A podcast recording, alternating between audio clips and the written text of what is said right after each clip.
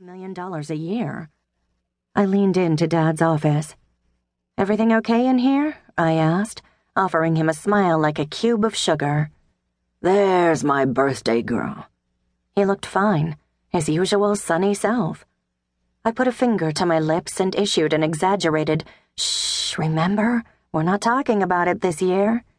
Then I slipped into my own office next door.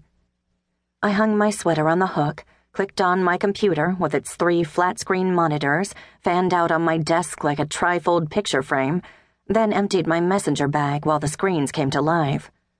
Once the computer was powered up, I opened my to do list via spreadsheet. Color coordinated columns and rows based on prioritization. Urgent, important, later, glowed back at me. In the break room, I filled my mug with coffee, added cream and sugar, and a shot of vanilla flavoring. Jenny had brought in a box of donuts. I chose a cruller. It was my birthday, after all. I was tall and thin with a hamster on a wheel metabolism. In high school, I ran 20 miles a week for the cross country team and played tennis in the spring.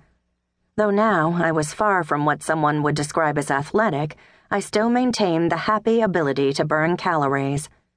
Paul walked in and headed toward the coffee pot. I forgot to wish you happy birthday this morning. Forgetting would be good, I said. At least you're treating yourself to a donut, he joked.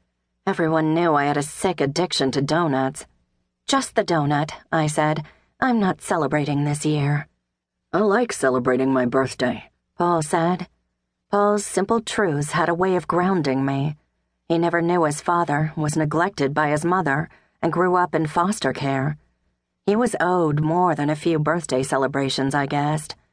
Paul was Dad's favorite kind of guy, a bootstraps kind of guy, a guy who made it because of hard work and tenacity, a guy with good character. Thanks for saving Dad this morning, I said. That was weird, wasn't it? He's gotten a little forgetful, that's all.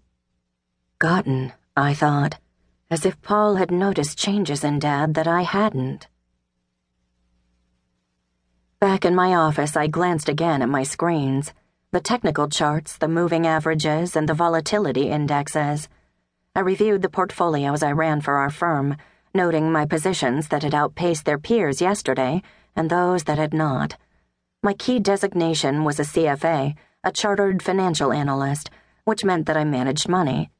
It meant that I could extract meaning from numbers, turn data into evidence, parlay evidence into decisions for our clients' assets. I could write a stunning analysis but dreaded picking up the phone.